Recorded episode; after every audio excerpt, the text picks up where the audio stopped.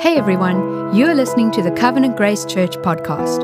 We are a gospel centered community on mission with Jesus in Port Elizabeth, South Africa. Enjoy the message. Well, good morning, everybody. Thank you, Mike. It's a real honor to be here today. Uh, when Mike called me the other evening and said, What shall I call you? Shall I call you the Reverend Johannie? Shall I call you Pastor Johannie? I said, Mike, I like the term bishop. Just call me bishop.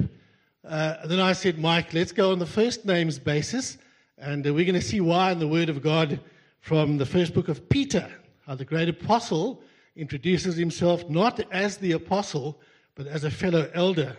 And uh, so it's a great joy to be sharing God's Word with you today. I'm very excited to tell you about a book that we are able to offer you today, and it's called Finding Faithful Elders and Deacons. It's published by Nine Marks, so it's doctrinally sound, and it's written by a brother by name of Thabiti Anyabwile. He's a pastor in Washington, D.C. I've heard Tabiti speak on this subject, and uh, the book, I've read the book, the book is absolutely excellent, and I really do recommend it to you. Now, to obtain a copy, a PDF copy of the book, all you need to do is to send me uh, an email, and uh, my email address is there on your screen, and you just need to send me that email and request the book, and I'll send you by return mail a copy, a PDF copy of the book in the next day or so. So I do commend it to you. You say, well, who should read it? Obviously, elders and deacons should read it, but really all of God's people should read it. There is material in the book, and the more equipped we are as children of God, as followers of Jesus Christ, uh, the more equipped we are to serve Him and the greater value can be in his kingdom and to our church. So I do want to recommend the book to you and uh, invite you to request your own copy. So now, please, will you turn with me to the Word of God? And it's the first letter of Peter, First Peter chapter 5. We've come to chapter 5 uh, in First Peter, and uh, we're going to read the first seven verses of this chapter. Background to the book is that Peter is writing to Christians who'd been scattered like a farmer scatters his seed. Right up front, Peter had said that he was writing to the, ex- the elect exiles of the dispersion. The Greek word translated dispersion is the word diaspora, and it means to sow. It's a very violent metaphor. It's something like the Taliban coming to town and shooting everybody up, and everybody is scattered by the persecution. The reason why they were scattered like seed was not because of crimes they'd committed or because of political views or even because they were trying to change the systems of the day, but simply because of what they believed.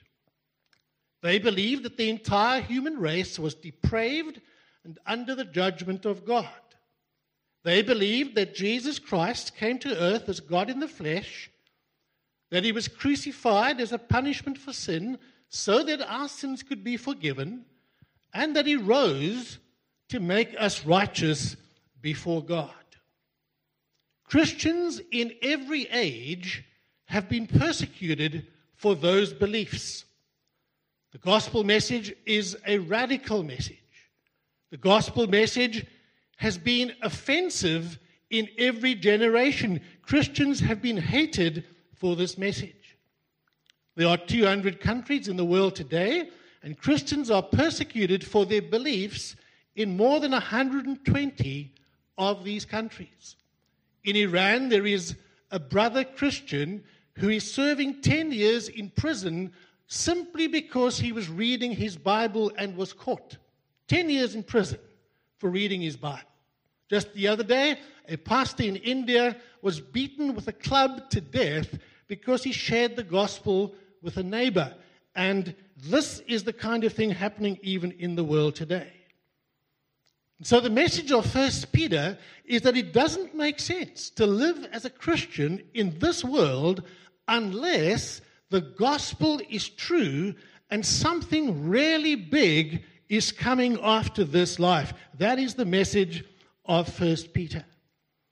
So then, with that bit of background, let's read the Word of God, and then I want to unpack the text under three headings. Living as a Christian makes no sense in this world. Living as a church elder means sacrifice now and reward later. And then, thirdly, living as a church member means submission now and glory later. So let's read the word of God, 1 Peter chapter 5, reading from verse 1.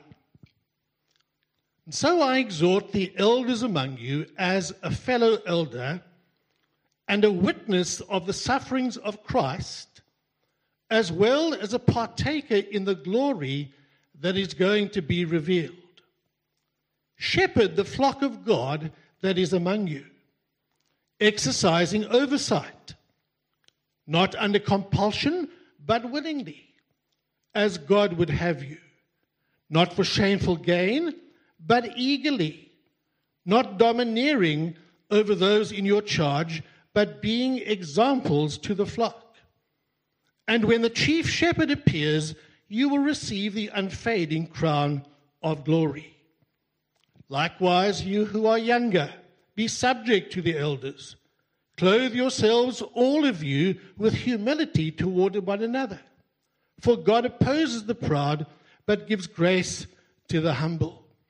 Humble yourselves, therefore, under the mighty hand of God, so that at the proper time he may exalt you, casting all your anxieties on him because he cares for you. And so far do we read in God's holy word.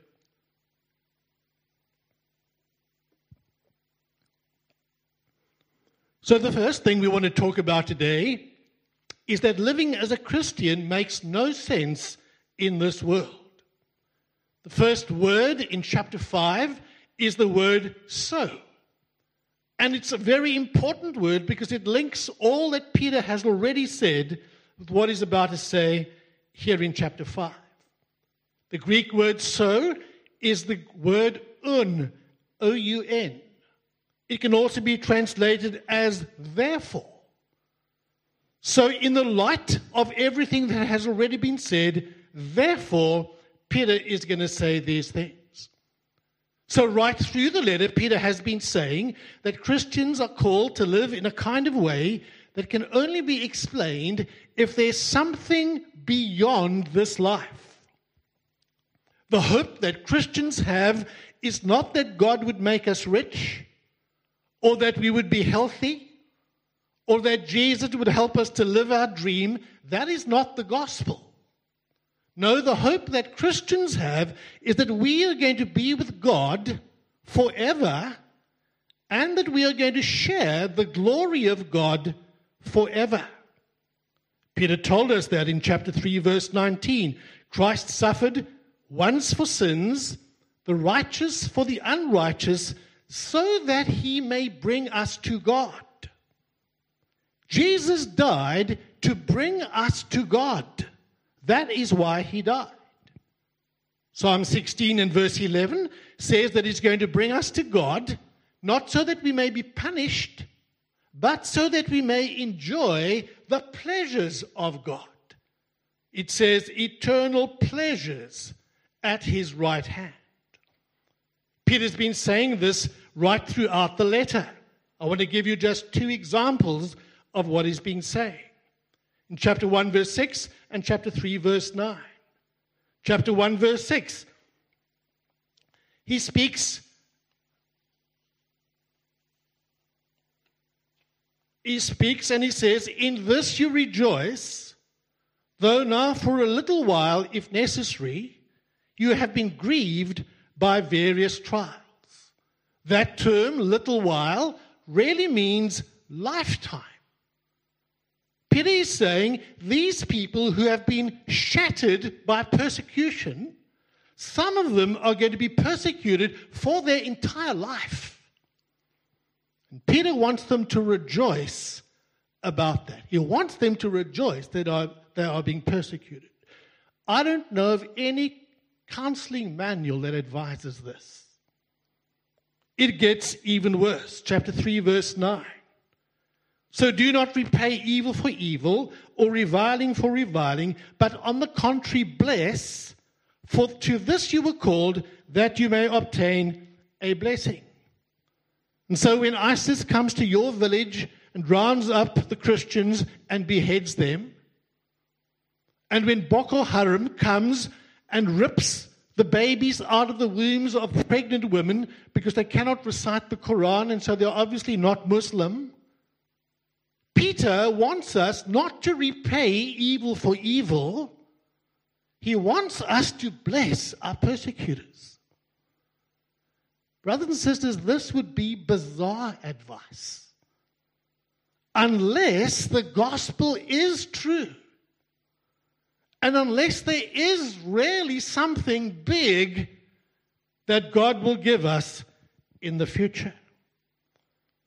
That is the only reason why Christians can serve and sacrifice and even suffer because the hope we have is not in this world, it's in the next world. Living as a Christian makes no sense in this world. Secondly, Peter says, living as a church elder means sacrifice now and reward later. Sacrifice now and reward later.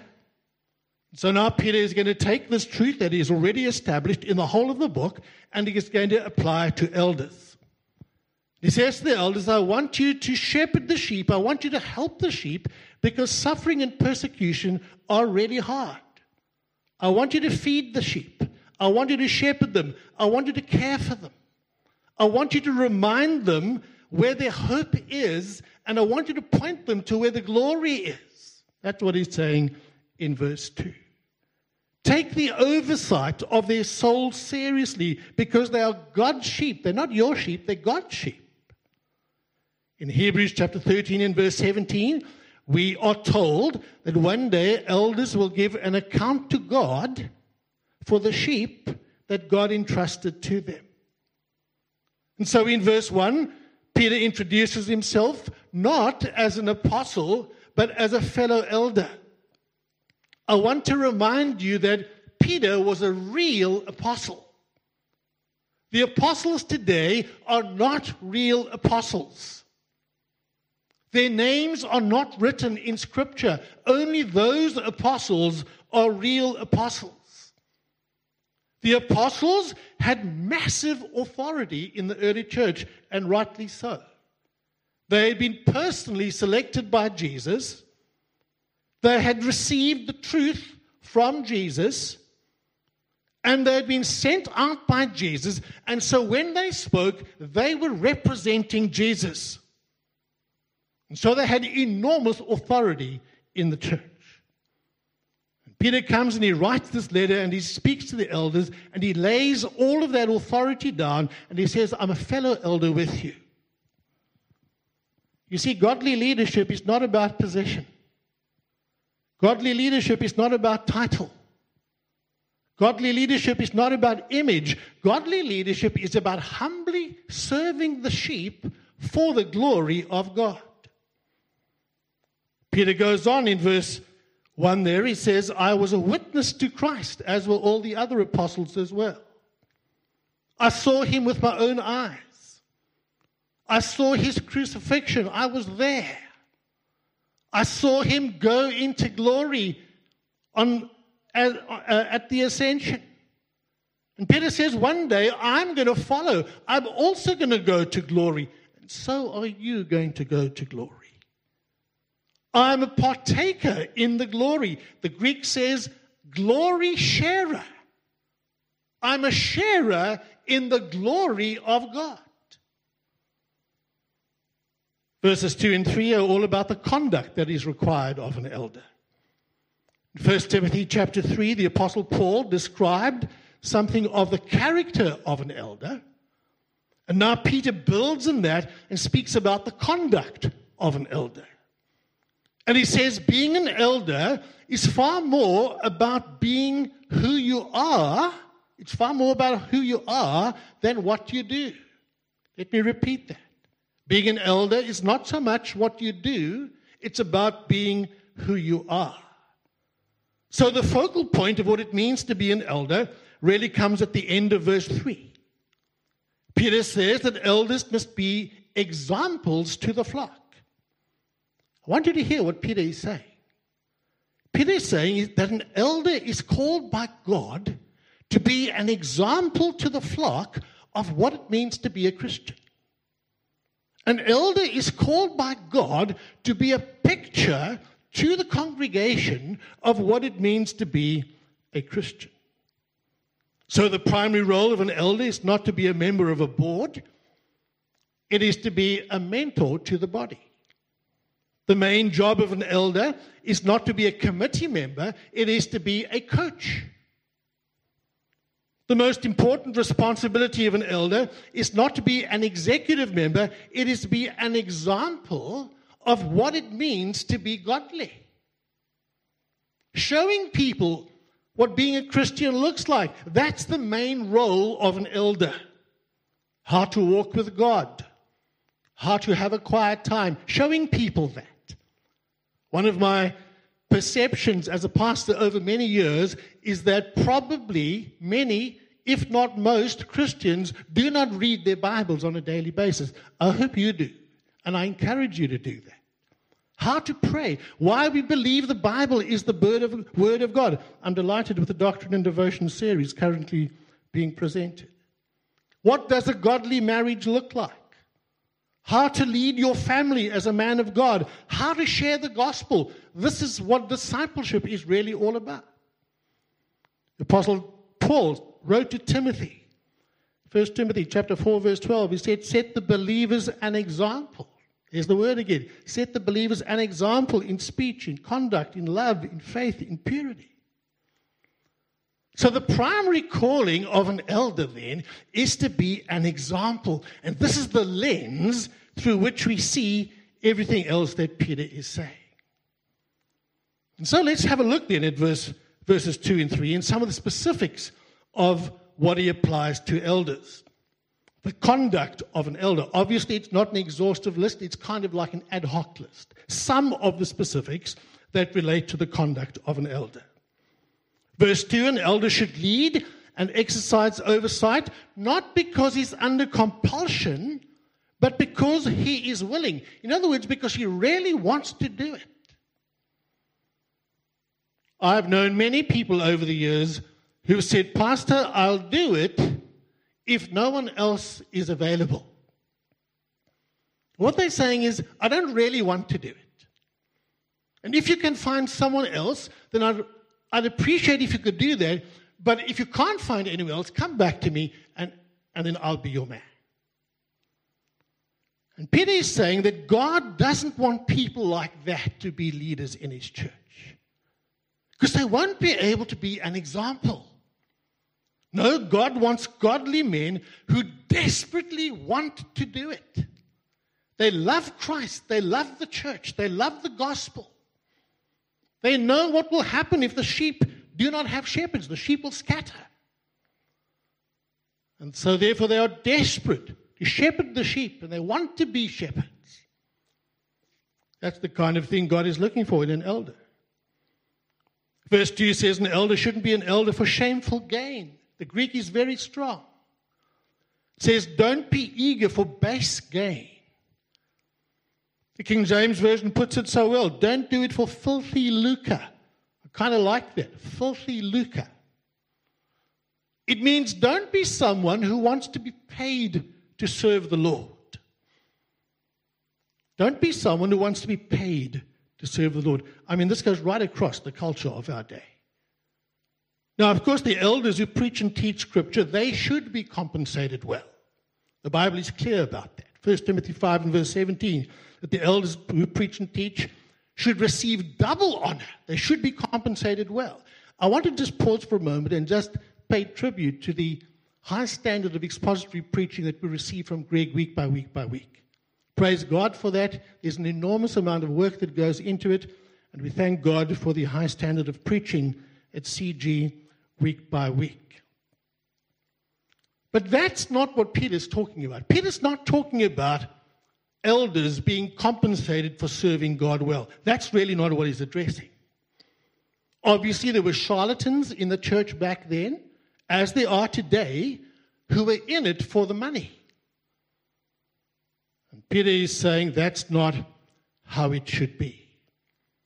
Verse 3 an elder mustn't be domineering. Of course not. Because the primary role of an elder is to be an example of what it means to be godly. Godly leaders are not in it for position. Godly leaders are not in it for power. Godly leaders are not in it for title. Words like these should not even be used in church. Now, the truth is, this view of leadership really doesn't make sense in this world, and that's what Peter is really saying. Because the way to get things done in this world is by using power, money, and control. You pay people. You entice them, you incentivize them, you reward them, you even reward people to take the vaccine. How bizarre is that? So, if Peter was standing here today and we were to ask him, Peter, how is it possible to lead like you are speaking in a world like this? How is it possible to be an example, like you are saying, in a world like this when there isn't a single course on leadership that even teaches this? And the answer is in verse 4 that when the chief shepherd appears, when Jesus returns, when the chief, chief shepherd appears, he's going to give you something. What is he going to give you? He's going to give you glory. He's going to give you an unfading crown of glory. I mean, we don't even know what that is. It's just something really grand an unfading crown of glory. The Greek says glory crown. We're going to be glory sharers wearing a glory crown. I love the way the Apostle Paul wrote in Romans chapter 2, verses 6 to 10. He says, God will reward each of us for what we've done. He will give eternal life to everyone who has patiently done what is good in the hope of receiving material wealth, pain free health, and the fulfillment of their dreams. Is that what it says? No. In the hope of receiving glory, honor, and life that lasts forever. But he will show how angry and furious he can be with every selfish person who rejects the truth and wants to do evil. All who are wicked will be punished with trouble and suffering. It doesn't matter if they are Jews or Gentiles, but all who do right, they will be rewarded with health, wealth, and happiness so that they can live their best life now. No, that's not what the text says. So that they will be rewarded with glory, honor, and peace. See, if you are a Christian, you are going to receive glory one day. In fact, you are going to be in glory. Cheryl Durheim, she is in glory. She has become a glory sharer. God has shared his glory with Cheryl. And if you're a Christian, you are going to get glory one day. But Peter is saying we do not need it now. It's not for now. That's why we can sacrifice. That's why we can serve. That's why we can be examples. That's why we can be role models of service. Washing dishes, mopping the floor, fetching the preacher some water. Thank you, Emil. Doing the humble things. Thank you, techie guys at the back. Appreciate that week by week. Thank you to the guys who stand at the door and sanitize their hands and tick off the names on the list when we have in person services. Doing the humble things. That's why we can do those things. Because we're not looking for glory now, we're looking to glorify God now because we know that in the future He will share His glory with us. Then Peter takes that same truth and he applies it to the whole church.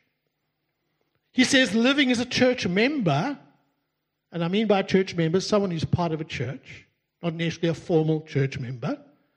Living as a church member means submission now and glory later. And so Peter starts with the word likewise in verse 5, because now he's speaking to everyone. He's speaking to the whole congregation. This is for everybody. He's been speaking to the elders specifically. Now he's speaking to everyone. And he uses the same structure, the same pattern as he did in the preceding verses. The lens was previously in verse 3, now the lens is in verse 6. Humble yourselves before God. Someone who humbles themselves before God will have no problem subjecting themselves to the elders. Dear friends, the only way that church can work is if you have a group of godly men who can teach Scripture leading that church. Let me say that again. The only way the church can work is if you have a group of godly men who can teach Scripture leading that church. They love their wives, they lead their children, they're examples to the flock of how to live for Christ. They can explain the things of God. And then the congregation willingly follows that godly example and submits to the elders and to each other. And every person in the congregation does their part. And if you want a health, if you want a definition of what a healthy church is, there it is right there. Verse 5 says we should all do this. Verse 5 says, clothe yourselves with humility. It's an interesting picture of getting dressed and putting on clothes. What is Peter saying? Well, Peter is saying, don't be remembered at church for the clothes that you wear, but rather be remembered for being a humble servant of the Lord Jesus Christ. Don't be remembered for the style or the clothing you wear, but let them remember you because you were humble. So you're willing to serve in any way because you love Jesus and you love this church. And I mean, this is also a timely word for our church, uh, for the church today. Now, friends, the truth is, you are not going to be noticed in this world if you live like this. You're not going to get a job if you interview like this. You've got to promote yourself. You've got to show what you can do. Advice like this just doesn't make sense in this world. Well, verse 5 says, God opposes the proud. None of us wants God to oppose us. Verse 5 says, But he gives grace to the humble. What does that mean? Don't we all have grace? Aren't we saved by grace? Don't we live by grace? Isn't our corporate name covenant grace? What does he mean? He will give grace to the humble. Well, Peter is saying he will give more grace. There's going to be more grace. That's what verse 6 is saying. The people of God are one day going to be exalted by God Himself. This is absolutely stupendous. Humble yourselves now in this life under the mighty hand of God, so that at the proper time when Jesus comes, God Himself may exalt you. This is absolutely stupendous. That God would exalt us, that God would give glory to us. This is amazing grace. You see, my dear friends, not long from now, there's going to be something really mind boggling happen. Listen to Jesus in Matthew chapter 13, verse 43. Then, Matthew 13, 43, then, not now, then the righteous will shine like the sun in the kingdom of their Father. Then, when Jesus comes, the righteous will shine like the sun in the kingdom of their Father. There are many Christians around the world. No one's even heard of their name. Yet they love Jesus. They're sacrificing for Christ. They're serving the gospel. They live in very difficult conditions. They're humbly serving God, and yet only a few people even know they are there.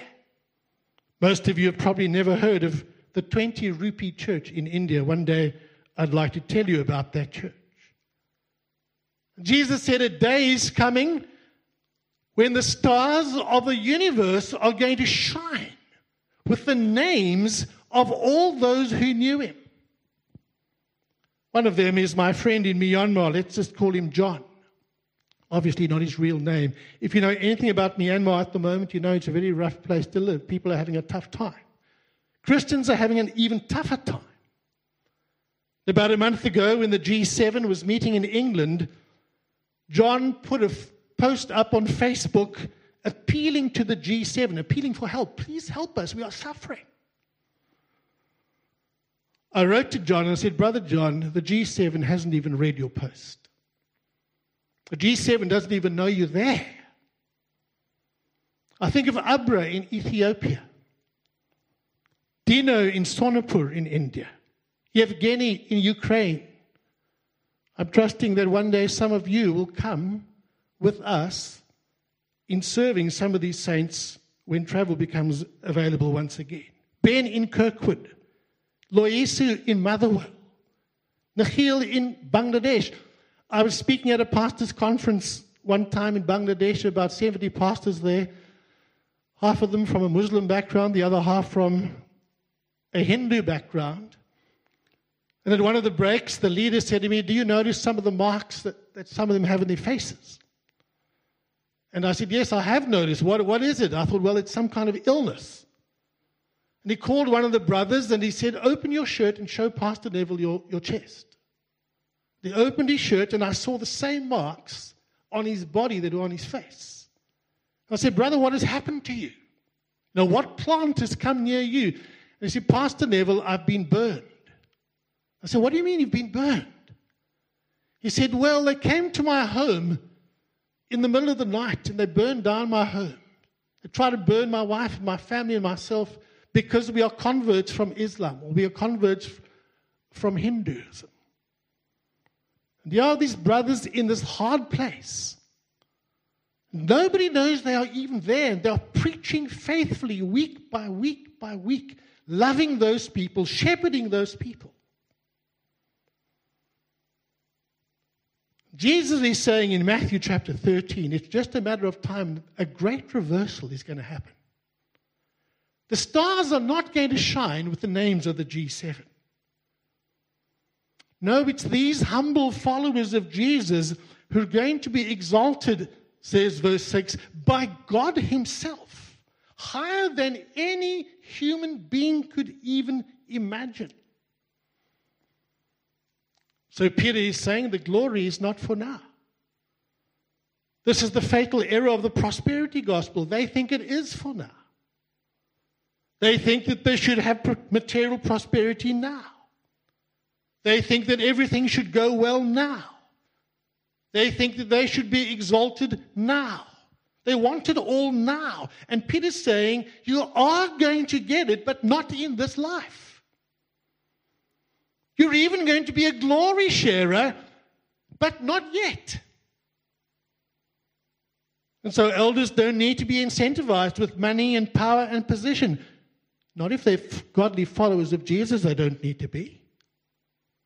And we in the congregation, we're not interested in exalting ourselves. All we want to do is to bring glory to Jesus. The mind boggling thing, and I struggle to get my head around this, the mind boggling thing is that when Jesus returns, he's going to exalt you. He's going to share his glory with you. How amazing is that? The media loves to play the game. So, what is the net worth of? What's the net worth of Jeff Bezos? What's the net worth of Bill Gates? What's the net worth of Elon Musk? Those dollars are going to seem like monopoly money when Jesus comes. Some years ago, my wife and I were in Monte Carlo. It's about 20 years ago now. We stood outside the main casino there. They have two casinos the main casino and then the one for the tourists. And we stood outside the main casino and watched the luxury cars pulling up. I'd never seen opulence like that in my life. We stood overlooking the marina and, and looked at the yachts pulling up in the marina, my eyes were like saucers, gold plated cutlery. I kid you not, I have the photos. Friends, that's going to look like kids' toys in the tub compared to what you're going to get one day in glory. I want to appeal to you, brothers and sisters. The hope that Christians have is not in this world, it's in the next world. Please don't live for what you can get from this world, live for Jesus and for his glory. I want to close with verse 7 because verse 7 is a wonderful invitation. Of course, Peter is speaking in the context of persecution. And he knows all about suffering, he knows about persecution, he knows how hard it is. And to people who are experiencing the toughness and the trials of persecution, he concludes with this great invitation cast all your anxieties upon him because he cares for you. I wrote to my friend John in Myanmar. I said, John, the, the G7 hasn't heard you, brother. But Jesus has heard you. And one day, your name is going to be shining like the stars of heaven in the universe because your Father is going to exalt you.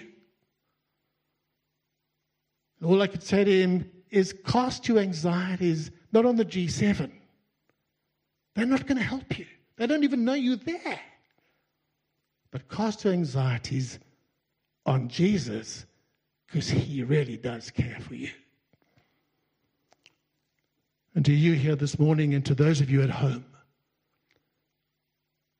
I offer the same invitation to you that Peter offered those, those persecuted Christians in those days.